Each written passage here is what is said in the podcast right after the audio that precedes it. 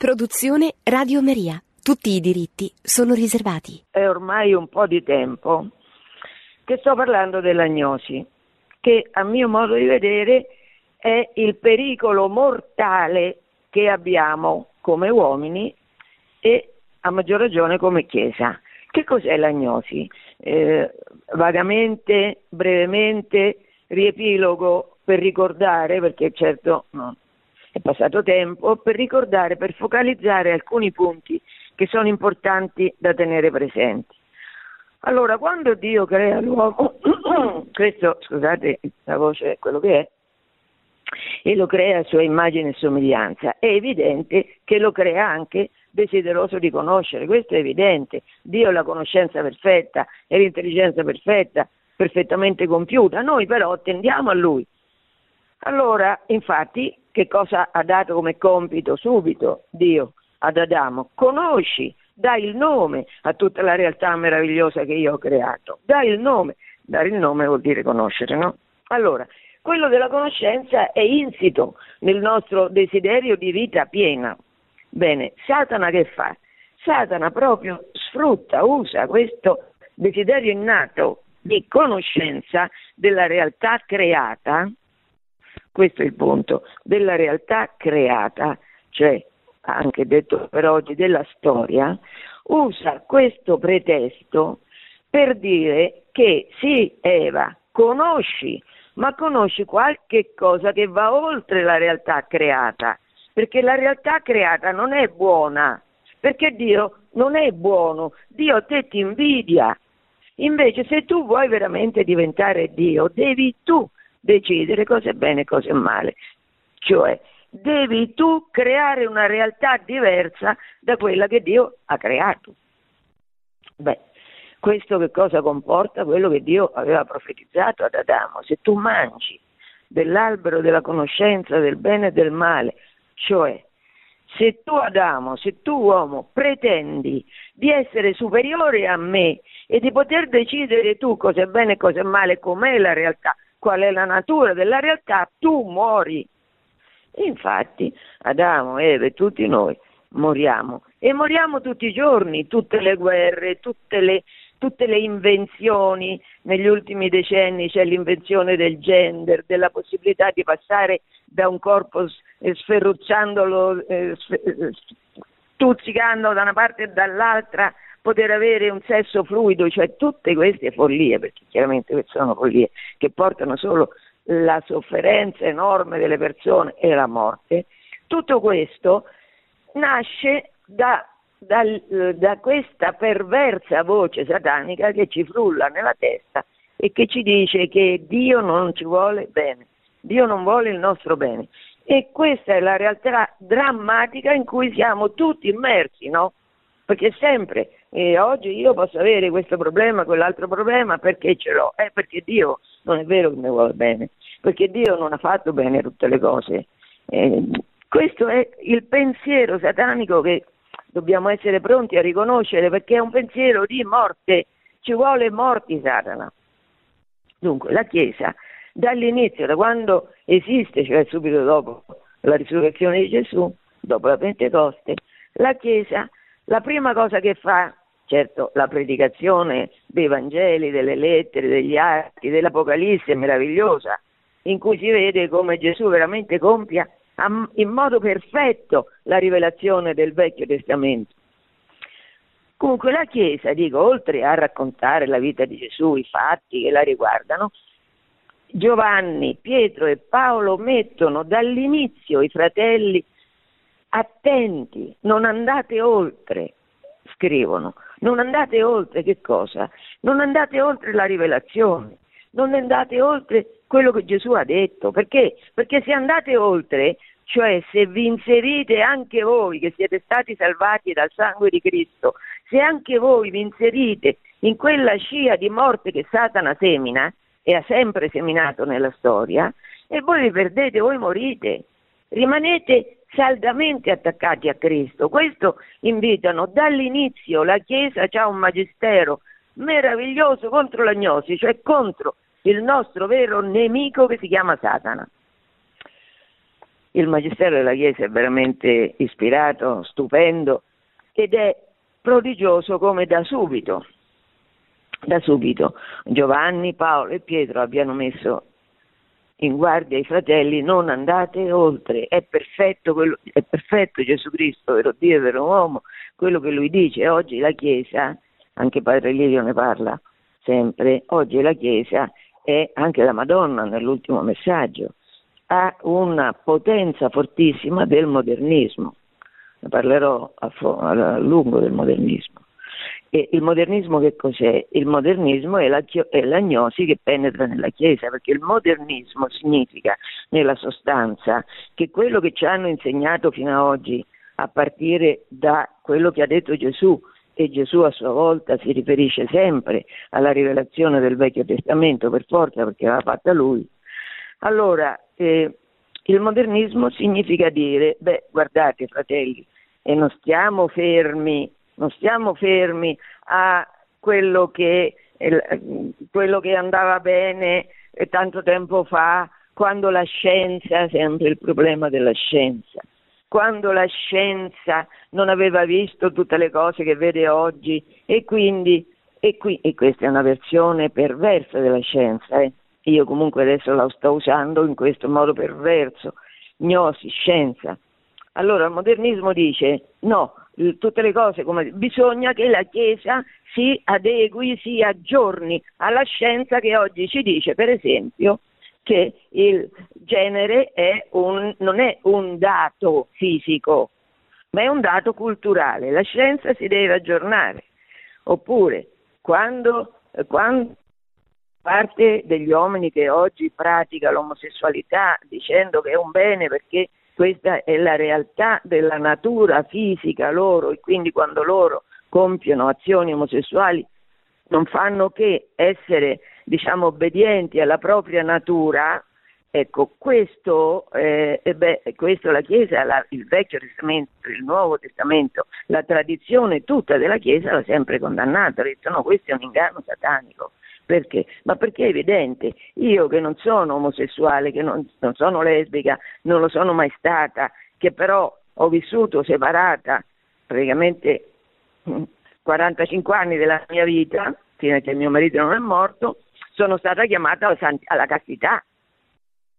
E anche il mio fisico desiderava di avere, di voler bene ad altre persone a parte mio marito, è evidente, era una tentazione che io dovevo combattere, e come le devo combattere io, lo dobbiamo combattere tutti, maschi e femmine, con tendenze omosessuali o no, perché il suo comandamento è uno dei peccati che ci allontana da Dio, quindi che ci allontana dalla vita. Allora, questo è per dire l'inganno della conoscenza, l'inganno della idolatria della scienza, perché la scienza non va, siamo fatti certamente per conoscere, ma non per progettare un mondo diverso da quello che Dio ha dato, e non per progettare una legge morale diversa da quello che Dio ha messo in tutti i nostri cuori e esplicitamente rivelato sia nel Vecchio che nel Nuovo Testamento. Allora, la Chiesa da sempre ha combattuto l'agnosi, che c'è lo Spirito Santo, che è Dio, e che ci guida attraverso il Magistero, che è guidato dallo Spirito Santo che assiste sempre Pietro. Adesso questo era l'inizio del tempo, vediamo che succede. Vabbè, c'è l'episodio di Catari, che è stato un episodio terribile, di gnosi certamente, ma arriviamo alla metà del secondo millennio, arriviamo al 1500, arriviamo alla ribellione di Lutero. Lutero, che è un grandissimo gnostico, è un grandissimo rivoluzionario, ha buttato a mare tutta l'essenza della rivelazione sia del Vecchio che del Nuovo Testamento, perché ha detto: uno, che il matrimonio non è un sacramento. E questo che significa? Significa che Dio non si impegna, perché se è un sacramento vuol dire che Dio aiuta la volontà dell'uomo e della donna che si sposano a restare fedeli a quella promessa che fanno. C'è la grazia che è un aiuto, è la grazia che ha permesso a me di vivere castamente tutto il tempo che ci ho vissuto, anche se chiaramente questo è stato un grosso combattimento per me. Allora, dire che il matrimonio non è un sacramento significa aprire la strada a quello che vediamo oggi, cioè che ciascuno fa quello che il desiderio, indipendentemente dalla legge morale, per quale legge morale? È la legge del mio desiderio che fa legge, cioè che fa giusto o ingiusto quello che io voglio in quel momento. Quindi dire che nel matrimonio Dio non si impegna significa dire che ciascuno di noi può fare affettivamente, sessualmente quello che vuole, momento per momento, e così è oggi. Insieme a negare l'assolutezza del dono che l'uomo fa alla donna e che la donna fa all'uomo quando si sposano, che è un dono assoluto perché fa riferimento a Dio che è amore assoluto, Lutero compie un altro misfatto enorme e dice che l'ordine, cioè il sacerdozio, non è un sacramento, che quindi tutte le figure, a cominciare dalla prima, che è quella del Papa, cardinali, vescovi, parroci, abati, monaci, tutti questi non hanno nessuna grazia che li fa agire nello stato in cui sono. Perché?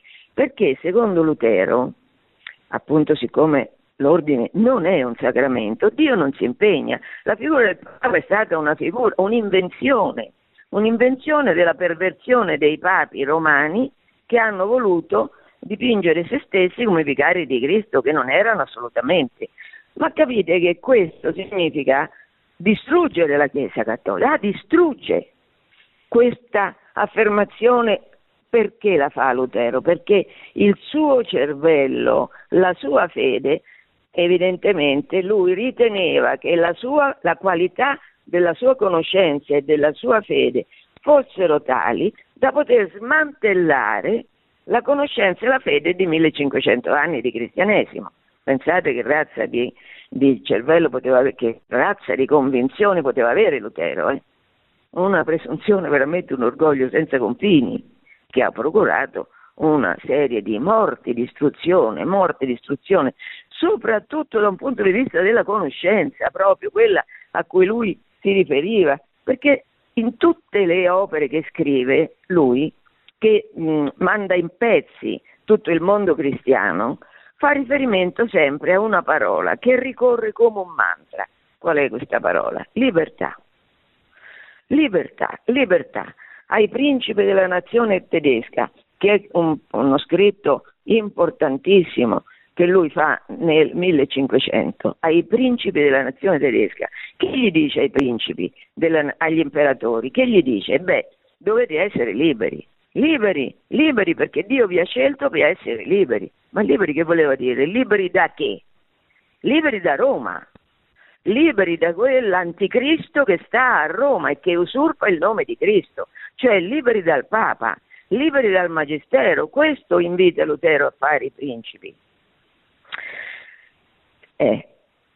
con delle conseguenze sociali, economiche e politiche enormi, perché poi liberi da Roma, ma i bravi tedeschi a quel punto dovevano essere sudditi, proprio marionette, soggette acriticamente a ogni bestialità che venisse in testa ai principi di fare, perché Lutero dà ai principi un potere assoluto, il potere temporale che già avevano, ma aggiunge il potere spirituale, cioè sono i principi che decidono cosa è giusto, cosa è ingiusto per la Chiesa anche. Pensate che abominio. Da questa libertà che Lutero proclama in tutte le salse, che rende gli uomini schiavi dei principi, questo è, da lì c'è un totalitarismo che accompagna la vita della Germania dei secoli successivi fino ad arrivare a Hitler.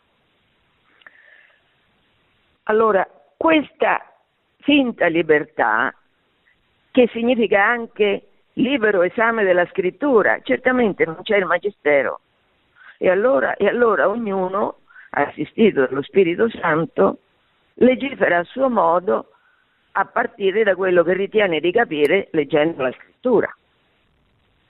Ognuno ha lo Spirito Santo che direttamente lo collega a Dio, ma siccome sono tutti così, sono tutti in collegamento allo Spirito Santo, capite bene che non sono d'accordo, anzi tutti sono in disaccordo, quindi c'è la guerra civile, per forza, evidente, perché ognuno riterrà se stesso maggiormente ispirato dallo Spirito Santo. Questo che significa? Significa che la teologia smetterà di essere una scienza. Il logos su Theos, il logos su Dio, non sarà più una scienza, non sarà più il vertice della conoscenza umana.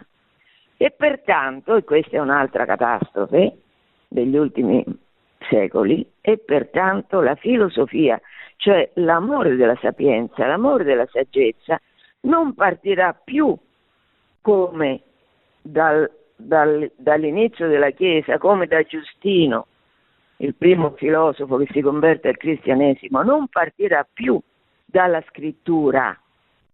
Perché della scrittura ciascuno dice quello che gli sembra giusto, ma partirà solo dalla ragione, facendo un passo indietro dalla fede, quindi abolendo la rivelazione come fonte di sapienza, prescindendo dalla rivelazione in un primo momento e poi proprio andando contro la rivelazione, come è la filosofia degli ultimi secoli. Allora questo dramma, questa ricaduta da un punto di vista filosofico della rivoluzione protestante, ha come conseguenza che la filosofia diventa anticristiana, e questo succede soprattutto in due nazioni che stanno cercando di imporre la loro forza a scapito delle altre, soprattutto a scapito della cattolica Spagna, che aveva un potere immenso allora. Queste sono l'Inghilterra da una parte e l'Olanda dall'altra. In Inghilterra c'è Bacone e poi Locke, sto facendo una sintesi estrema, e in Olanda c'è Grozio e poi Spinoza. A partire dalle speculazioni estremamente elitari di questi filosofi, nel 1717 ci sarà un'organizzazione che si chiama Libera Muratoria, Massoneria, che diffonderà questo pensiero filosofico che è assolutamente rivoluzionario rispetto alla tradizione cristiana, lo diffonderà a un livello molto più esteso dei ristrettissimi centri intellettuali, sempre molto più esteso rispetto alle qualche decine di persone, però comunque sono centri di potere, le logge, che certamente coinvolgono migliaia e poi decine di migliaia e poi centinaia di migliaia di persone, però queste che fanno? Diffondono il pensiero che avevano acquisito i filosofi, cioè le menti ritenute più illuminate, più sapienti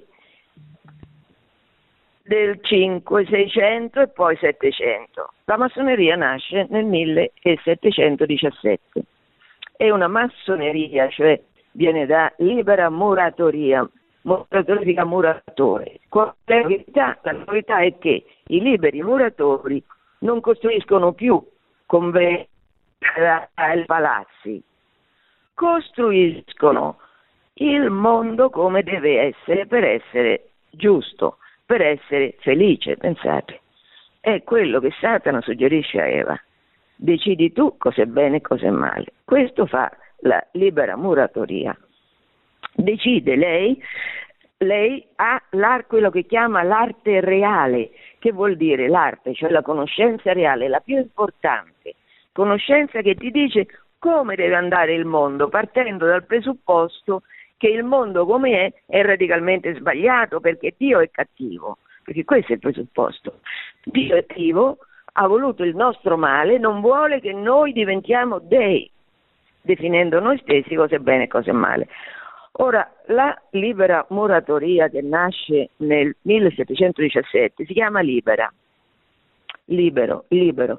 Questo aggettivo connota non solo i massoni, ma connota i protestanti. Dalla libertà sempre ripetuto ossessivamente da Lutero per giustificare cosa? Il potere totalitario dei principi, però in nome della libertà. Certo, i principi sono liberi, fanno quello che vogliono, sono liberi, gli altri sono obbligati a obbedire ai principi. Quindi libera moratoria, il collegamento con il protestantesimo è immediato, proprio dal nome, libera moratoria. E poi la persona che scrive le costituzioni della libera moratoria nel 1723 si chiama James Anderson, e questo è un pastore protestante, è un calvinista, cioè un protestante, un pastore protestante. Un pastore protestante scrive le costituzioni della libera moratoria. Questo stesso ancora di più acuisce il ponte che c'è fra protestantesimo da una parte e massoneria dall'altra. Una piccola parentesi. Macron, l'attuale presidente della Francia, nel 2017 è stato commemorato il 500° della rivoluzione protestante, chiamata riforma, ma non è una riforma, è una rivoluzione, quindi è un uso indebito della parola riforma applicato a Lutero. Allora, nella commemorazione alle chiese protestanti che Macron ha fatto, molto interessante questo, allora stavo dicendo che la libera moratoria che nasce a Londra nel 1717 è una massoneria di tipo filosofico che eredita le convinzioni raggiunte dal pensiero filosofico nel 500, che è un pensiero filosofico che è radicalmente opposto alla rivelazione, prescinde dalla rivelazione perché grazie al libero esame della scrittura inventato da Lutero è chiaro che ognuno interpreta la Bibbia come gli fa comodo e quindi la teologia non era più una scienza, la scienza rimane solo la filosofia. Dicevo un'altra cosa, dicevo che questa libera moratoria, dal nome stesso libero, che è quella parola che Lutero ossessivamente ripete, dal nome stesso si collega al protestantesimo. E infatti la persona che scrive le costituzioni, cioè le regole fondamentali della massoneria, che ancora oggi sono ritenuti tali, è un pastore presbiteriano, cioè è un calvinista, pertanto è un protestante. Pertanto anche da questo punto di vista si vede il collegamento strettissimo fra protestantesimo e libera moratoria. Stavo poi accennando, non so se qua si è interrotta la trasmissione, la voce mia o no, comunque, perché poi dalla regia non sono stati in grado di dirmelo, comunque stavo citando Macron che interviene nel 2017, 500° della rivoluzione protestante, erroneamente detta riforma. Macron, sentite il discorso che ha fatto ai protestanti francesi. Tenete presente la storia della Francia, ha combattuto la Chiesa frontalmente, terribilmente negli ultimi secoli, però in teoria era la primogenita della Chiesa, quindi in teoria, perlomeno in teoria, ma anche nei fatti, per molto tempo la maggioranza della popolazione francese era cattolica. Allora, cosa dice Macron? Parlando ai protestanti, abbiamo bisogno che voi, cioè voi protestanti, che voi continuiate a vigilare sulla nostra Repubblica. Pensate, gli dice a loro, voi dovete vigilare, quindi riconosce Macron ai protestanti un dovere morale di vigilare sulla Repubblica. La Repubblica francese ha un'anima massonica totale e chi deve vigilare? I protestanti. E continua. Abbiamo bisogno che siate sempre la sua avanguardia nelle dispute filosofiche, morali e politiche. Ecco, praticamente sta dicendo Macron che l'anima della Francia, che è un'anima massonica, ha bisogno che i protestanti costituiscano sempre l'avanguardia, leggo, nelle dispute filosofiche, morali e politiche. La Francia è stata nutrita dal liberalismo politico, sempre qua liberalismo politico. Vabbè, questa è solo una piccola parentesi. La massoneria moderna, la libera muratoria, nasce nel 1517, la prima condanna della Chiesa è del 1738, la fa Clemente XII in un'enciclica che si chiama In Eminenti. È una condanna durissima e nettissima sulla massoneria che è appena nata. E come fa il Papa a condannare un'associazione che poi è segreta, che è appena nata? E beh, perché c'è lo Spirito Santo. Allora io nel libro che ho scritto, che accennavo prima, I Papi e la Massoneria, cosa faccio? Parlo dei punti a mio giudizio salienti, delle condanne che tutti i papi fino a Leone XIII, cioè dal 1738 con Clemente XII al 1903 con la morte di Leone XIII, tutti i papi, uno dopo l'altro, non hanno fatto che emettere una serie di condanne, più di 500, contro la massoneria, specificando quali sono le caratteristiche della massoneria e quindi deducendo una cosa ovvia, che fra la massoneria, che sia Pio IX che Leone XIII non hanno remore a caratterizzare come satanica, cioè improntata da Satana, dal desiderio di ridefinire bene e male, quindi insomma, che allora dicevo, queste condanne, che sono tantissime, queste condanne che faccio io in questo libro, provo a vedere se queste condanne erano verificate, erano giuste a partire dai fatti, e se le profezie che hanno fatto si sono rivelate giuste anche queste a partire dai fatti.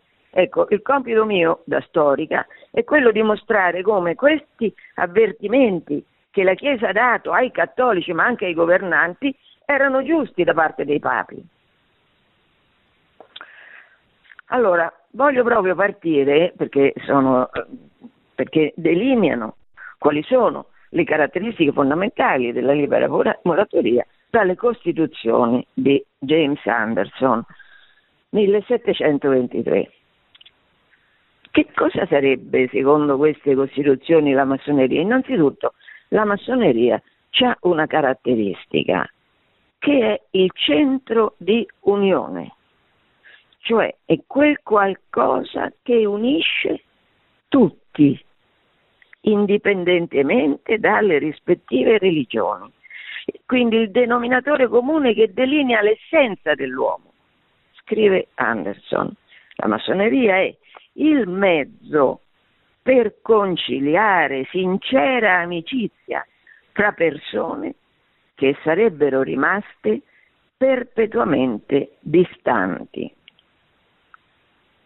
Non so se siete riusciti, senza il testo sotto gli occhi, a seguire, ma è un'affermazione importante. Allora, la massoneria è il mezzo per conciliare sincera amicizia tra persone che sarebbero rimaste perpetuamente distanti.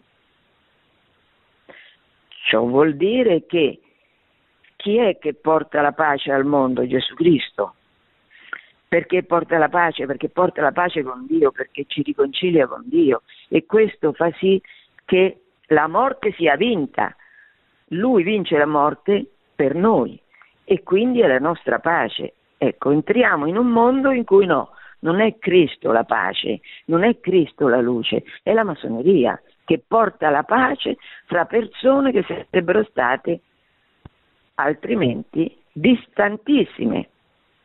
Cioè, per esempio, fra musulmani e ebrei, cito questo esempio perché è d'attualità, no? Non c'è possibilità di conciliazione, e la massoneria invece offre questa possibilità di conciliazione, perché è il mezzo di conciliare. E se io parto da questa definizione di centro di unione, di mezzo che porta la pace, evidentemente io ho un concetto particolare di religione. Che concetto ho io di religione? Innanzitutto in loggia non si deve parlare di religione particolare, perché la convinzione di Anderson e di tutti i massoni è che le singole religioni siano divisive. Ho appena detto, è la massoneria il centro di unione, le religioni sono divisive, sono uno contro l'altra armate, non è così, ma perché la nostra non è per niente uno contro l'altra armata, no? La nostra è un messaggio di salvezza per tutti, per tutto il mondo, di qualsiasi estrazione sociale, di qualsiasi colore della pelle, di qualsiasi religione. In ogni caso, sentite quello che scrive Anderson. In questo caso Anderson riprende un concetto che aveva formulato Grozio, un pensatore olandese. Allora, Grozio parla di religione universale. Certo, è curioso, religione, e quale sarebbe questa religione universale? Beh, insomma, evidentemente non esiste, perché non c'è niente che accomuni, che ne so, paganesimo, induismo, buddismo, cristianesimo, islam, ebraismo. Qual è il denominatore comune? Non c'è.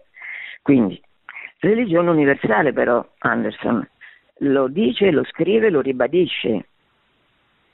Allora, Anderson scrive che i massoni sono obbligati ad obbedire a cosa?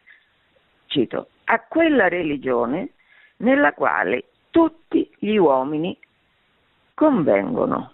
Questa religione non c'è, nei fatti non c'è, è solo un concetto astratto a cui non corrisponde niente nella realtà.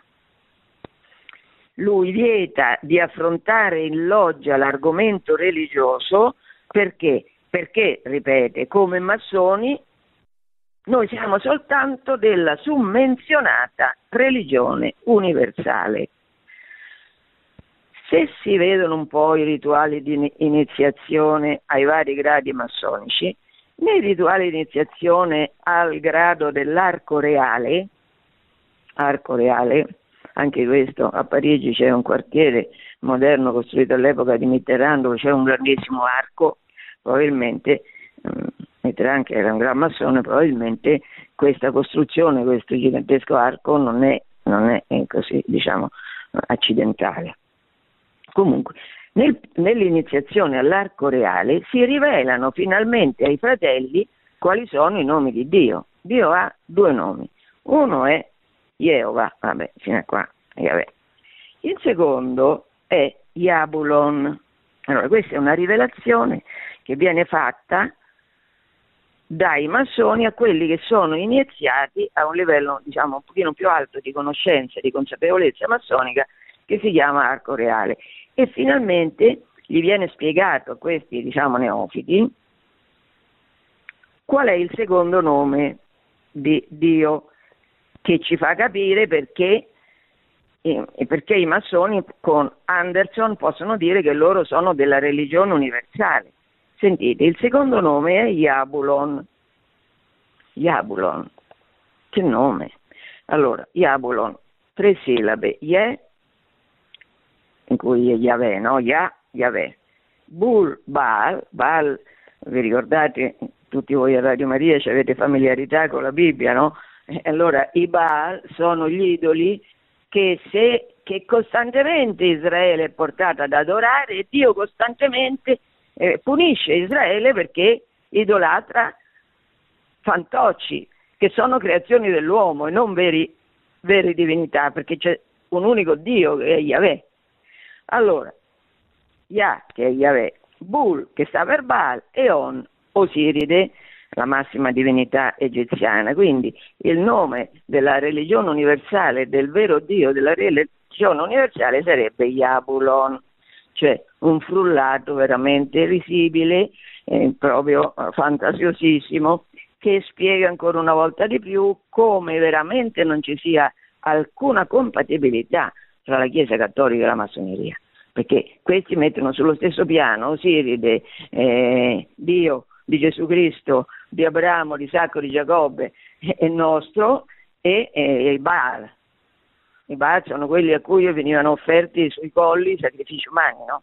Quindi c'è può essere compatibilità nessuna. Pertanto i papi, che in tutte queste più di 500 condanne reiterano la scomunica nei confronti della massoneria, perché a che serve questa scomunica? Serve a dire ai fratelli: state attenti, non finite, non andate oltre quello che ha rivelato, non andate oltre, non pensate di essere più intelligenti di Dio, perché se siete così stupidi da pensare di essere più intelligenti di Dio, morite, È evidente questo, morite e non solo morite voi, fate morire gli altri. Allora, quindi vediamo sempre Costituzioni, la massoneria è il centro di unione, i massoni credono nella religione universale che è questo diavolo, poi c'è un tema che ricorre sempre, un bellissimo nome che ricorre sempre in queste Costituzioni, è morale. Alla morale Anderson dà un posto, giustamente, un posto grandissimo. Comincia Anderson scrivendo: per sua condizione il massone è tenuto ad obbedire alla legge morale. Giustissimo, ci può essere un'affermazione più giusta di questa, per noi, per sua condizione, cioè proprio perché siamo uomini siamo tenuti a obbedire la legge morale, certo, però se ci ricordiamo della Genesi e della tentazione che Satana offre sul piatto d'argento a Eva, che è quella di definire lei cosa è bene e cosa è male, cioè di definire lei la morale, capiamo che qua c'è un terreno un po' scivoloso, perché quale morale? Ecco, Anderson sempre ribadisce l'importanza della morale per sua condizione massonica, ma quale legge? Io cito a questo riguardo, perché è molto esplicito, un testo scritto a metà dell'Ottocento da Jean-Marie Ragon, che è un massone francese, che scrive un corso filosofico, vabbè non c'è l'edizione in italiano, a metà del 1853, e spiega che cos'è la massoneria anche lui. Scrive Ragon: la massoneria è una scienza perfetta e positiva. La massoneria è una scienza, che vuol dire? È una conoscenza perfetta, positiva, cioè quella che veramente esiste come tale, come scienza. Da qua si capisce immediatamente che sì, la massoneria è una conoscenza perfetta, è lei che ha se l'intelletto massonico è perfetto perché è compiutamente scientifico, se ne deduce che la morale sarà posta da questa conoscenza scientifica perfetta e che quindi la morale sarà decisa all'interno delle logge. Questo, infatti, i massoni, per esempio durante il Risorgimento italiano, che è proprio massonico nella natura sua, sempre deputati e senatori, sempre i vari intellettuali liberali insistevano su questo fatto, mettevano in collegamento intellettuale e morale, cioè per esempio dicevano Cavour è un grande intellettuale e quindi ha una grande morale, tutti quelli che sono grandi intellettuali hanno una grande morale, certo, perché? E qua dobbiamo stare attenti, perché è evidente che se uno è un grande intelletto è capace di decidere lui cosa è bene e cosa è male, meglio di Dio. Torniamo a Ragon. La massoneria è una scienza perfetta e positiva. Deduzione. La massoneria non riceve la legge, è lei stessa a stabilirla, certo è la scienza perfetta, e quindi è lei che stabilisce la legge morale. Non si poteva scrivere con parole più chiare. Dal momento che la sua morale, cioè la morale che stabilisce la massoneria, una è immutabile, in quanto scienza perfetta e positiva, una è immutabile, è più estesa, è più universale di quelle delle religioni dei vari paesi, sempre particolari. E certo, allora questa la religione universale porta alla morale universale, che è definita dalla massoneria, che quindi è lei che insegna cos'è la morale, perché è lei che incarna la scienza, la conoscenza perfetta e positiva. Lo rileggo perché è molto importante questo. Jean-Marie Ragon, 1853. La massoneria è una scienza perfetta e positiva. La massoneria non riceve la legge, cioè non la riceve da Dio, non la riceve dal Magistero, è lei stessa a stabilirla, dal momento che la sua morale, una, è immutabile, è è più estesa e più universale di quelle delle religioni dei vari paesi, sempre particolari. Un'altra delle caratteristiche un'altra realtà fondamentale delineata da Anderson nelle sue costituzioni è quella relativa al segreto. Anche qua lui insiste sulla religione universale, insiste sulla morale, che in quanto massoni siamo per forza morali, e poi insiste sul segreto. Perché? Scrive questo in diversi punti delle sue costituzioni, cito: senza essere visti e uditi, questo è il punto terzo, senza essere visti e uditi, cioè dovete stare molto attenti, nessuno vi deve vedere né sentire, affinché siate cauti, affinché l'estraneo più accorto non possa scoprire o trovare quanto non è conveniente che apprenda. Quindi siate cauti, perché se non siete cauti magari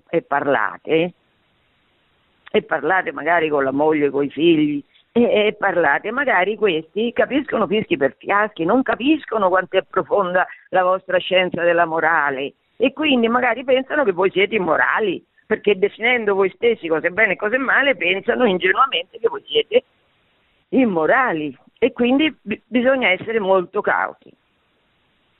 La massima di Spinoza, grande filosofo da tutti, su cui ho fatto la tesi di laurea, da tutti osannato, è caute, cioè bisogna essere cauti, non si possono dire tutte le cose che noi scienziati capiamo, no, perché la gente è stupida, il volgo è sotto l'influenza oppressiva del magistero, e noi invece che siamo liberi e abbiamo un cervello che funziona, sappiamo qual è la realtà, sappiamo dov'è la felicità, però dobbiamo essere cauti nel dirla. E poi c'è, in questo libro, I Padri della Massoneria, ho pubblicato la foto di una scrivania che quando l'ho vista a Londra è veramente, insomma, ci sono rimasta, perché questa scrivania è la cosiddetta scrivania del re, fatta per il re Luigi XV di Francia, quindi siamo a metà del Settecento. Questa scrivania è fatta da un ebanista veramente superbo, e nella fascia centrale, nel retro della scrivania, ci sono 3 riquadri. Nel primo c'è una donna di profilo con il dito sul naso, cioè anche qui caute, silenzio, e a destra e a sinistra di questo riquadro ci sono i simboli massonici. Quindi anche qua, questo che dovete essere cauti.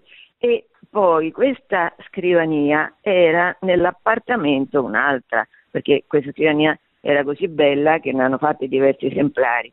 Stava sulla scrivania dello studio di Maria Antonietta di Francia, ghigliottinata.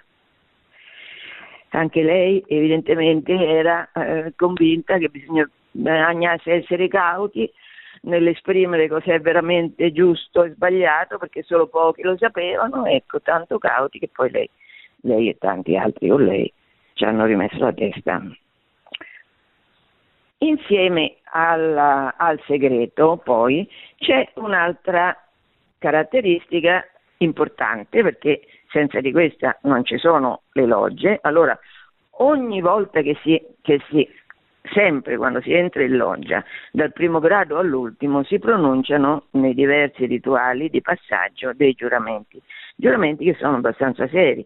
Per esempio, quello che si pronuncia al momento di ingresso nella massoneria, cioè quando un profano diventa apprendista, profani siamo noi, cioè siamo quelli che non sono massoni, quindi non capiamo bene, siamo profani. Allora, quando si entra c'è questo giuramento: prometto e giuro di non palesare giammai, di non rivelare mai i segreti della libera massoneria, di non far conoscere ad alcuno ciò che mi verrà svelato, sotto pena, interessante, sotto pena di aver tagliata la gola, strappato il cuore e la lingua, le viscere lacere, fatto il mio corpo cadavere in pezzi, indi bruciato e ridotto in polvere, questa sparsa al vento per esecrata memoria ed infamia eterna.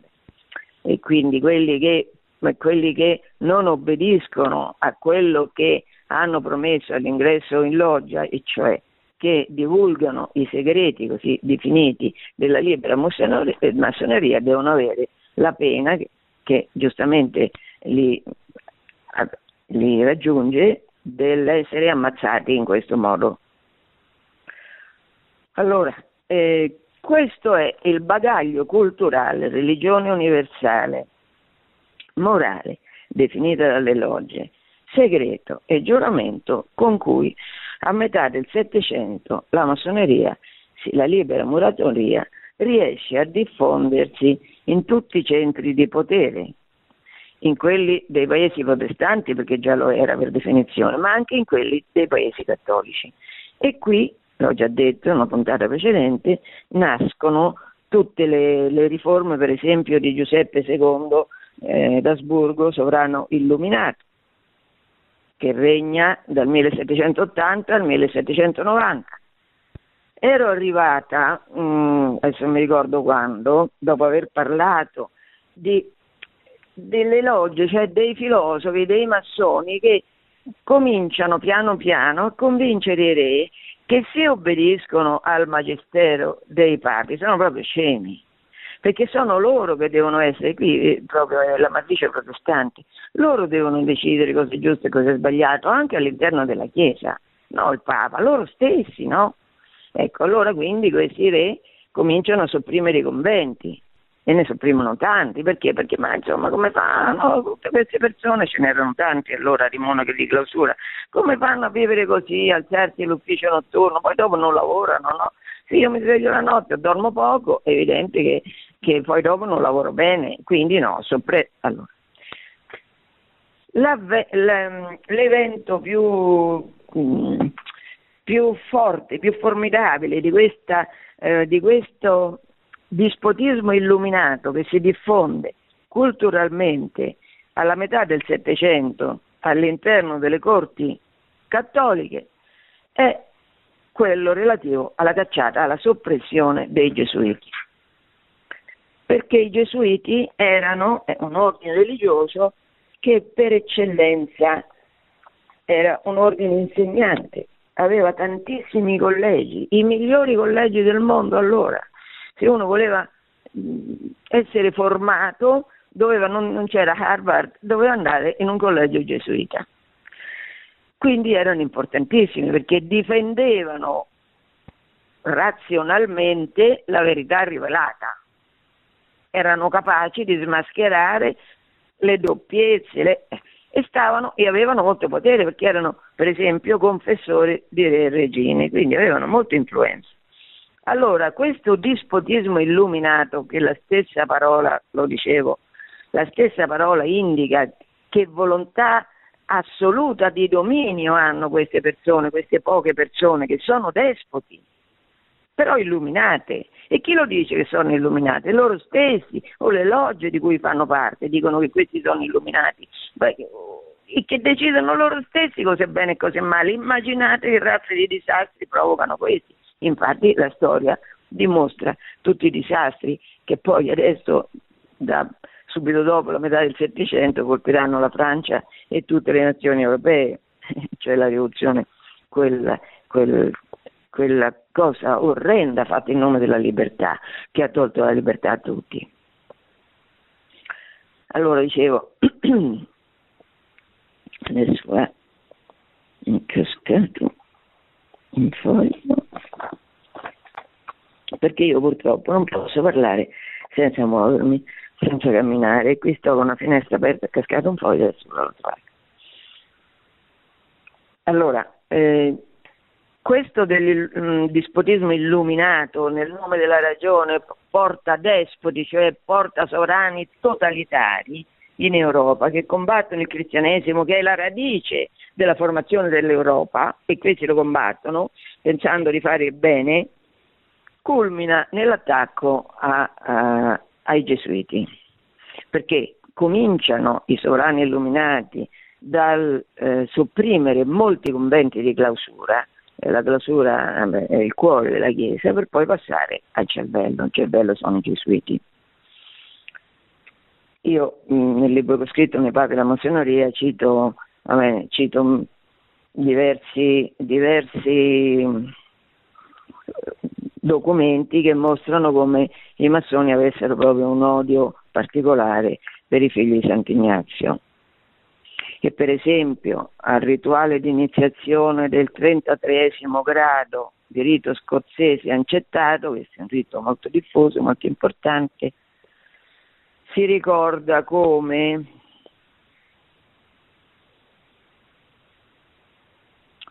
a lui, a Hiram e ai successori di Hiram, spetti la realizzazione della grande opera. Vediamo qual è questa opera, cito. Luce contro la nera milizia di Ignazio di Loyola. Quindi luce, loro i massoni che sono nel segreto, sono la luce in realtà, che vanno contro la nera milizia di Ignazio di Loyola. Nera perché? Perché sono pieni di sotterfugi? No, perché vestono di nero come tutti i religiosi, come la gran maggioranza dei religiosi, no? E anche dei preti diocesani vestono di nero. Crociati dell'agnosi, cioè i massoni, i 33 in questo caso, sono crociati dell'agnosi, quelli che combattono a favore dell'agnosi, cioè della conoscenza del bene e del male, come l'uomo la definisce, contro Dio, conoscenza ispirata da Satana, quindi conoscenza satanica, crociati dell'agnosi contro gli infedeli teocratici. Così sono definiti i gesuiti, infedeli che non hanno la fede, certo non hanno la fede nella ragione staccata dalla rivelazione, certo che non ce l'hanno, però quindi sono infedeli teocratici che vogliono porre Dio al centro.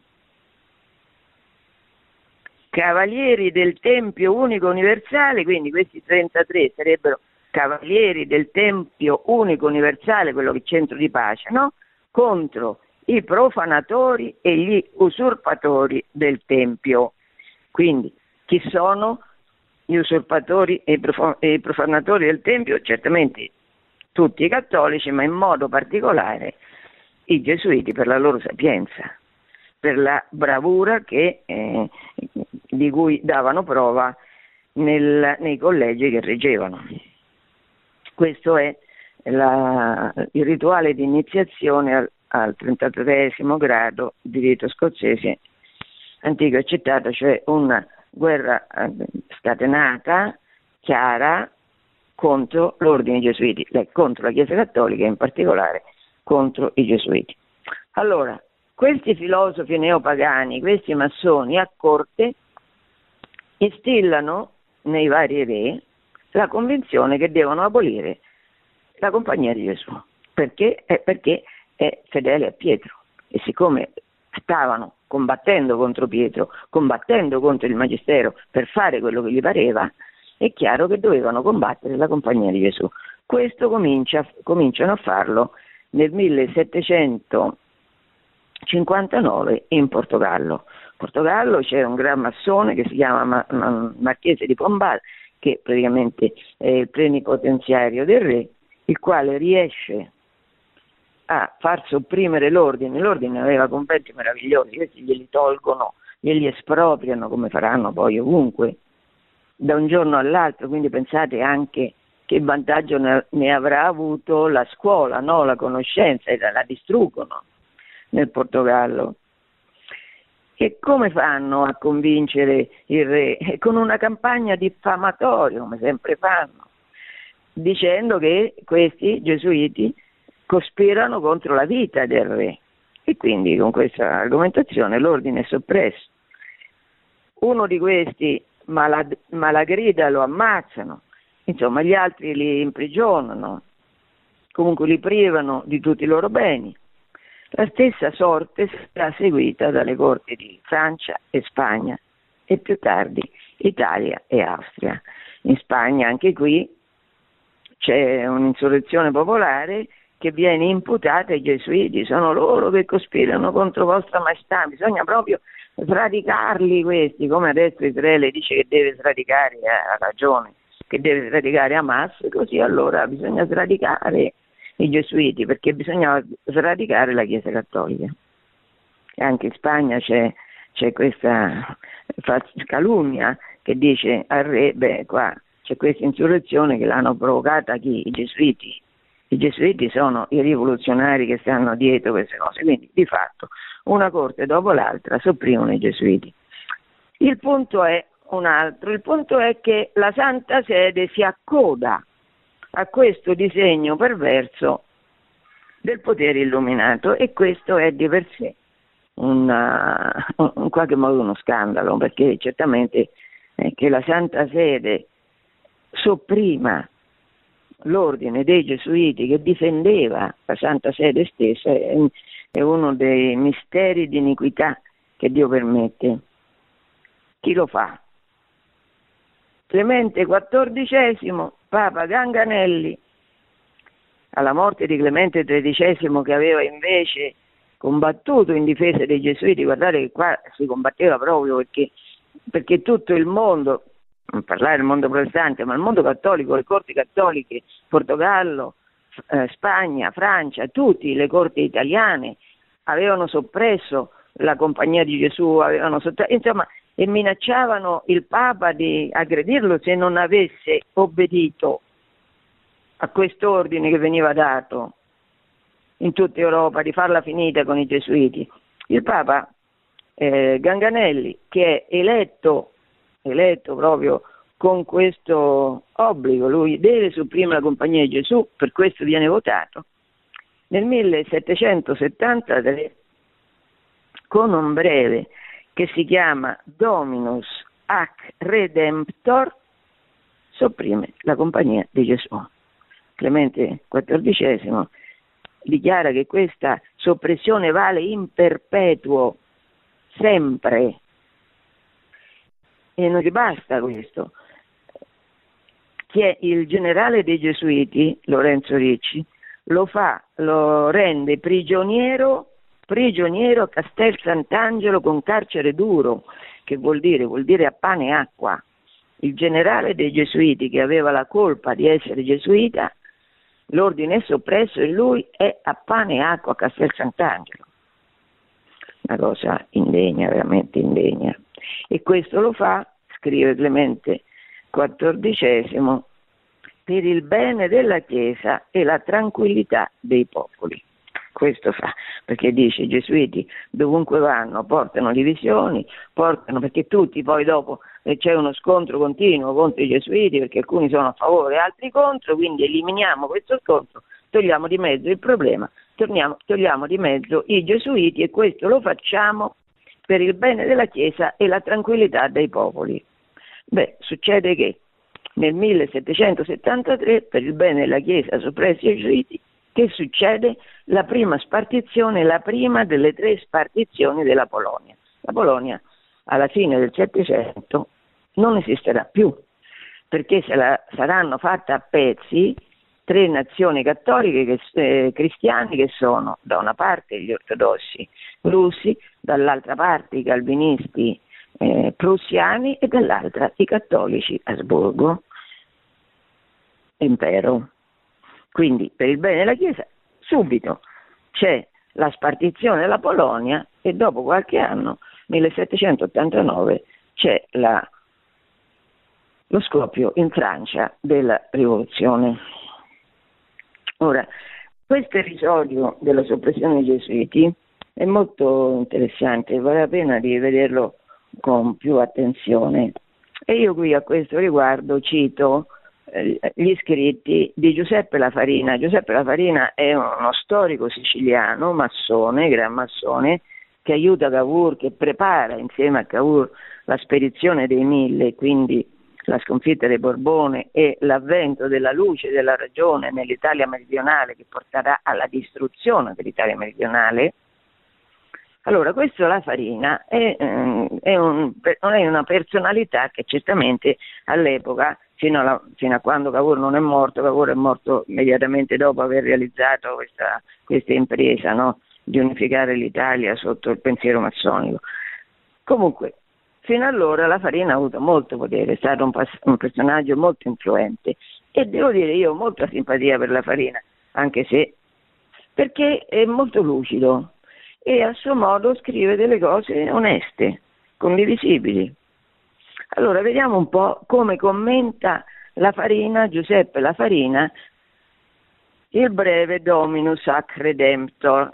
Scrive Lafarina: con la soppressione dei Gesuiti si consumò la ribellione dei principi contro il papato. Certo, perché questa ribellione dei principi contro il papato, che era cominciata da Lutero, si era estesa alle corti cattoliche sopprimendo la Compagnia di Gesù.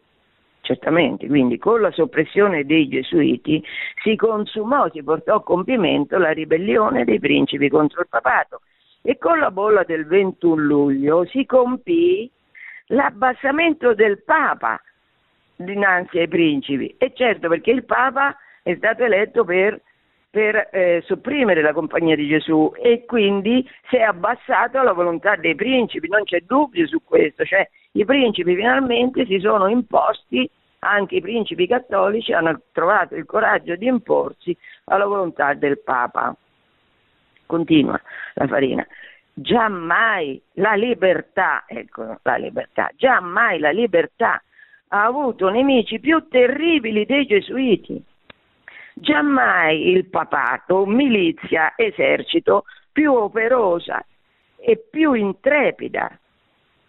Certo, qua riconosce Lafarina la realtà dei fatti, che il Papa non aveva un ordine che lo aiutava più, che lo difendeva con più vigore, con più forza dei Gesuiti, e questi il Papa li ha soppressi perché si è piegato alla volontà dei principi. Continua Lafarina: la bolla di Papa Ganganelli non fu una riforma, ma una capitolazione imposta dal vincitore. Ecco, questo sta descrivendo i fatti Lafarina, per questo a me mi sta simpatico, descrive i fatti in alcune opere, in altre proprio vaneggia, ma insomma in questa descrive i fatti. Che era successo con questa Dominus ac Redemptor? Era successo che il Papa, cioè la massima autorità spirituale, si era piegata alla volontà del potere temporale nella conduzione della Chiesa, sopprimendo la compagnia che maggiormente lo difendeva. Quindi c'ha perfettamente ragione Lafarina, che continua e dice: giammai la libertà, scriveva, no, l'ho appena letto, giammai la libertà ha avuto nemici più terribili dei Gesuiti. Giammai la libertà, quale libertà? E qui sempre il discorso è lo stesso, dobbiamo imparare a capire che quando sentiamo queste belle parole, libertà, fratellanza, uguaglianza, tolleranza, dobbiamo capire che vuol dire, che intendi tu per tolleranza? Quando Locke scrive l'epistola della tolleranza, che intendeva per tolleranza? Intendeva che tu devi tollerare tutti, meno cattolici e atei, cioè tutti quelli che la pensano come me, quelli li devi tollerare, gli altri li devi esecrare. Ecco, quindi bisogna fare attenzione ai termini. Giammai la libertà, scrive Lafarina, ha avuto nemici più terribili dei Gesuiti. Che vuol dire Lafarina quando scrive giammai la libertà? Giammai la libertà dei massoni ha avuto nemici più terribili dei Gesuiti. Ecco, adesso si capisce. Giammai la libertà satanica di dire noi cosa è bene e cosa è male, di definire i principi cosa è bene e cosa è male, ha avuto nemici più terribili dei Gesuiti. Adesso si capisce.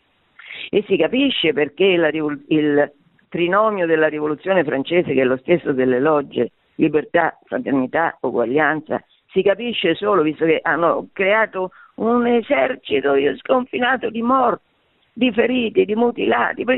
Dove sta la libertà? La libertà di fare quello che volevano da parte dei massoni, poi dopo di Napoleone. Allora, quindi bisogna decodificare il linguaggio massonico, dobbiamo essere in grado di decodificarlo. Continua Lafarina. E certo, perché Lafarina in questo caso parla della libertà dei principi, dopo sarà la libertà dei giacobini, e dopo la libertà dei comunisti, e dopo la libertà degli illuminati, del gender, no? E tutto in nome della libertà, tutto questo si fa in nome della libertà e della tolleranza. Allora, continua Lafarina. I filosofi, cioè quelli che, i massoni che stavano a corte, i filosofi piaggiavano il principe per combattere il sacerdote. Quindi l'obiettivo dei filosofi, l'obiettivo dei massoni era combattere la Chiesa. Per combattere la Chiesa si dovevano servire dei principi che ufficialmente erano cattolici e infatti si sono infiltrati nelle corti cattoliche dei principi. Quindi, torno alla farina, piaggiavano il principe per combattere il sacerdote, ma i principi, scrive, non compresero che ricusando il Papa per giudice dovevano accettare per giudice il popolo. Dicevete, sta tanto scemi che non compresero che se tu rifiuti il Papa, cioè se tu rifiuti il Magistero, se tu rifiuti la volontà di Dio esplicitata dal Magistero, tu non sei libero in assoluto, sei libero perché devi obbedire alla libera muratoria, questo è il punto. Dici, i principi sono stati così scemi che sì, hanno rifiutato la libertà dal Papa, cioè, scusate, sì che si sono ribellati al Papa, ma dopo non hanno capito che dopo aver combattuto il Papa dovevano obbedire alla volontà dei liberi muratori. Non compresero che ricusando il Papa per giudice dovevano accettare per giudice il popolo.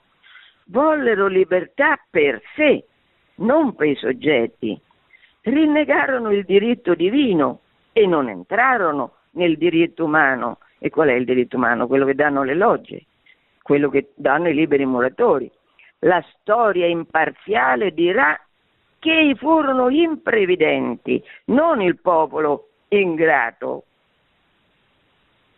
E certo, la storia dirà che questi principi che si sono piegati al disegno delle logge per diventare liberi dal magistero del Papa, per fare quello che volevano, quello che ritenevano più giusto per i loro interessi, questi qui non hanno capito che sì, sono diventati liberi dal magistero, ma che a quel punto dovevano dipendere da un nuovo tipo di magistero, che era quello che la Farina nomina del popolo, e non l'hanno capito.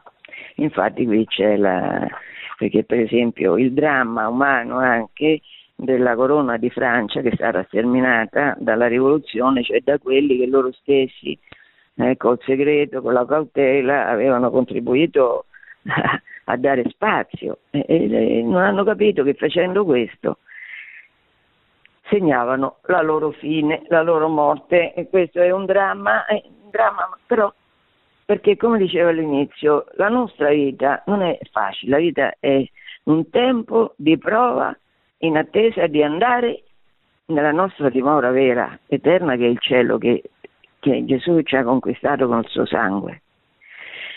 E non è una cosa facile, come non è stato facile per Gesù, è stato sempre perseguitato dall'inizio della sua vita, no? Così Maria.